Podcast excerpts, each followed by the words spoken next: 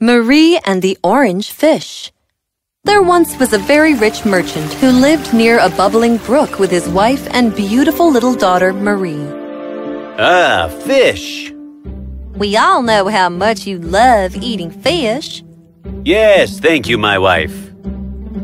Years passed by, and the merchant's daughter grew up to become a beautiful maiden, and her loveliness was revered across the land. And soon, the tales of her beauty reached far and wide before catching the attraction and attention of Prince Ryder. Really? I want to meet her at once. We will send the word out that Prince Ryder wants to meet her. No, I will go to her house myself. The next day, as Marie was soaking her clothes in the creek, Prince Ryder came by to see what he had heard of her beauty was true. Stunned by her curly black hair and her sparkling eyes, the prince knew that he was smitten by her. At once, he went up to speak with her. Uh, uh, Ahem. Oh, Your Highness, how may I? Call me Ryder, please, and I am here to meet you. Me? I have heard tales of your exquisite beauty. And I must say, no one could have explained through words how beautiful you really are. I am honored, Your High, um, Prince Ryder. Mind if I sit with you? And thus began their chapter of love and friendship. Every day, Prince Ryder would come to meet her by the stream. There, they spent an abundance amount of time together, sitting by the stream, talking about their dreams and laughing under the beaming sun's rays while the birds chirped beautiful tweets. Days passed, and Marie and Prince Ryder were now head over heels in love with each other. What is it? Um, nothing. Tell me, Marie. I insist. I. I made something for you, but I am embarrassed now. For you are a royal person, and this is an ordinary something. Show me. Wow, smells delicious. You made this for me? Yes. Mm. This is delicious. Thank you so much, my love. Um, I mean, Marie. Did you. Did you just call me your love? I did. I love you, Marie. I want to marry you. Oh, I love you too, Ryder. Love bloomed under the blue sky, unaware that someone was not pleased. That someone was Marie's father, who was extremely protective of his daughter and disapproved of the concept of love. Goodbye, my love. Wait for me here tomorrow when I shall come to meet you.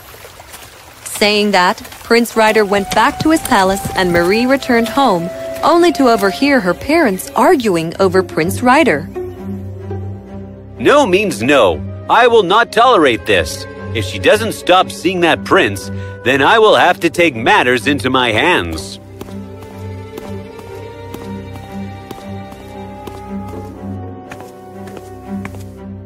My child, where were you? I. I. You should not meet Prince Ryder. Your father won't. At that moment, the merchant retraced his steps back to the living room. You are too young and naive to be frolicking around all day with the prince. You shall stop seeing him this instant. Father, I can stop seeing him, but how will I stop loving him? For this heart is his, and so is my soul. Committed to her love for Ryder, Marie continued to meet Prince Ryder, and this did not go well with the merchant, who came up with a solution.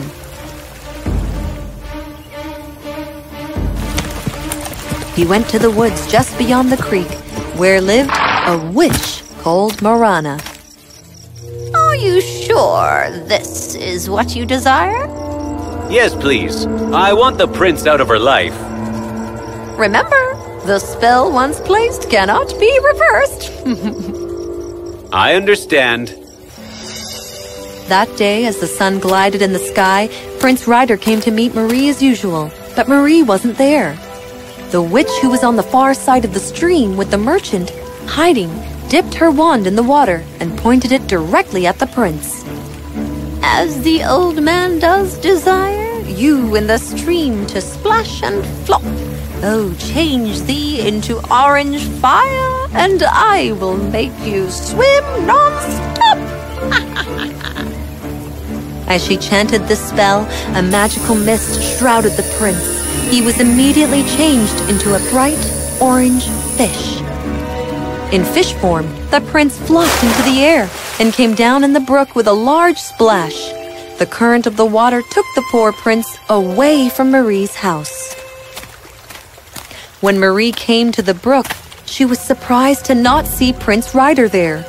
Maybe he is running a little late, she thought, and waited for him all day. But the prince did not come. That evening, she walked back into her house sadly and was greeted by her unusually cheery father. Days passed, and poor Marie would sit by the brook every day with a bowl of food that the prince liked.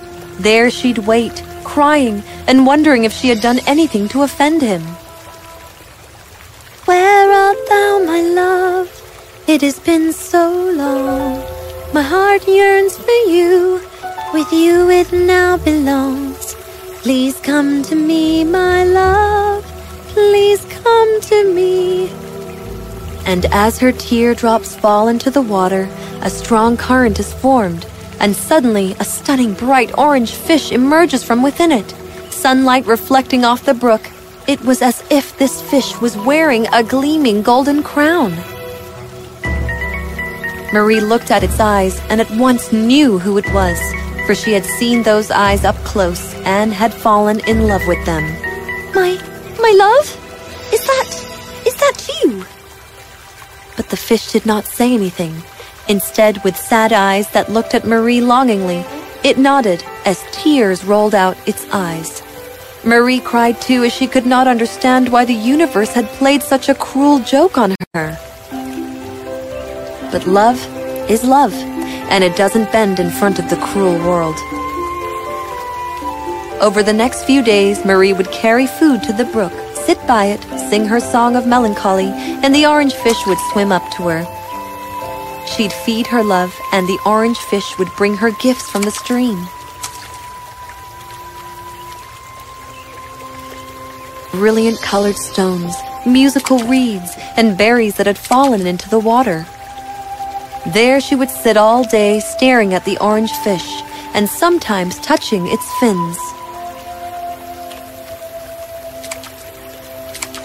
This the merchant noticed and immediately understood. Furious, he stormed towards the brook. He grabbed the fish with his bare hands and went to his house.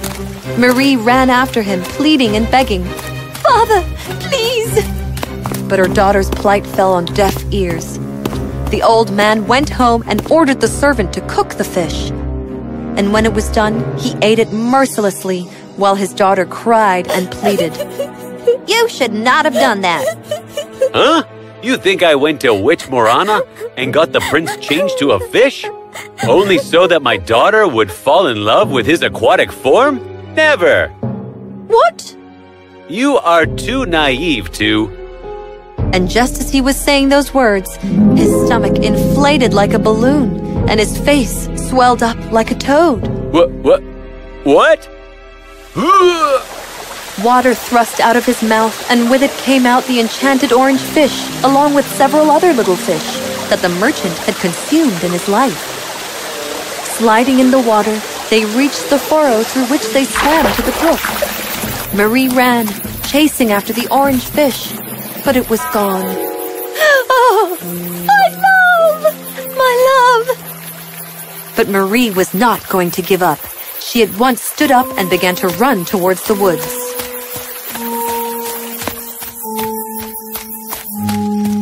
Oh, Witch Morana, please, please, reverse your spell, for I cannot live without Prince Ryder. Marie, what your father has done is for your own good. But Morana, how is it good when my heart beats in the rhythm of his name? And if I cannot live with him, then I might as well die. Please bring him back. Please. Witch Morana looked at Marie and realized how much she loved Prince Ryder. I cannot reverse my spell, because if I do, I will lose all my powers. And it will affect me in a way that I will turn into a fish instead of him. But what I can do for you is turn you into a fish so that you can live with him. Can you sacrifice your life as a human for him? With all my heart and soul. All right, come with me. And so, Marie went to the brook with Marana. It pains me to turn you into a fish, Marie, but I am moved by your love. And saying that, she pointed her wand at Marie, and the beautiful girl soon turned into a red fish and went down into the brook with a splash. There they united, Marie and Prince Ryder, in love's eternal judgment.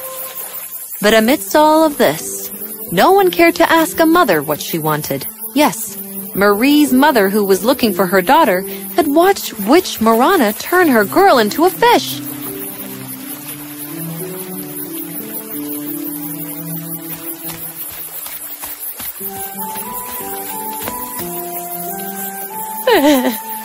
Marie, my child, my love, my life. Oh, heaven, is this why I brought up my girl only to see her turn into a fish? At that moment, a little red fish, who was Marie, swam up to her. It looked at the woman with watery eyes, and seeing her mother cry, teardrops rolled out of its eyes. The red fish seemed as if it wanted to say a lot of things, but could not. At that moment, Marie's father came running, and seeing the little red fish, gave out a loud cry. oh no, my daughter! What have I done? I should not have done this. I should not have taken my daughter's love away from her.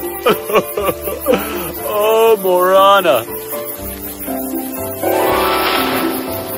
The Great Witch, please forgive me and bring them back in the human forms. I have been a cruel father. I have pushed my daughter away. Please bring them back. My life is incomplete without my daughter. What will we do with our lives without her? And and her mother will never be able to live with his pain. My daughter. I cannot bring them back. I cannot reverse the spell. Because if I do, I will lose all my powers and turn into a fish myself. The merchant and his wife cried, and the fish Marie and Ryder looked at them sadly. This moved Morana's heart. You made me do this, but I have sinned as well by playing a part in this, and with their lives. The world needs such lovers who stand the test of time and oppression. For such true love, I will happily sacrifice myself. Saying so, Marana pointed her wand at the stream, and suddenly from beneath the water body emerged Marie and Prince Ryder. My daughter! And as they reunited, with a sudden burst of light, Witch Marana turned into a fish and plopped into the air and came down the brook with a large splash. You have sacrificed your life for us. This will never be forgotten. You are indeed a good soul. We are forever indebted. Well, you all know what happened next. The merchant apologized to Prince Ryder, who forgave him with a hug.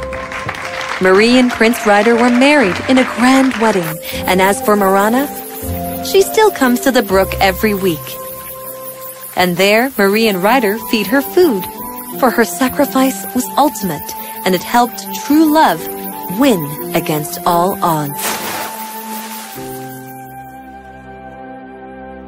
Thanks for listening so far. Stay tuned to listen a villain story in next episode. This is Bhuvanesh, and you are watching Prime Stories.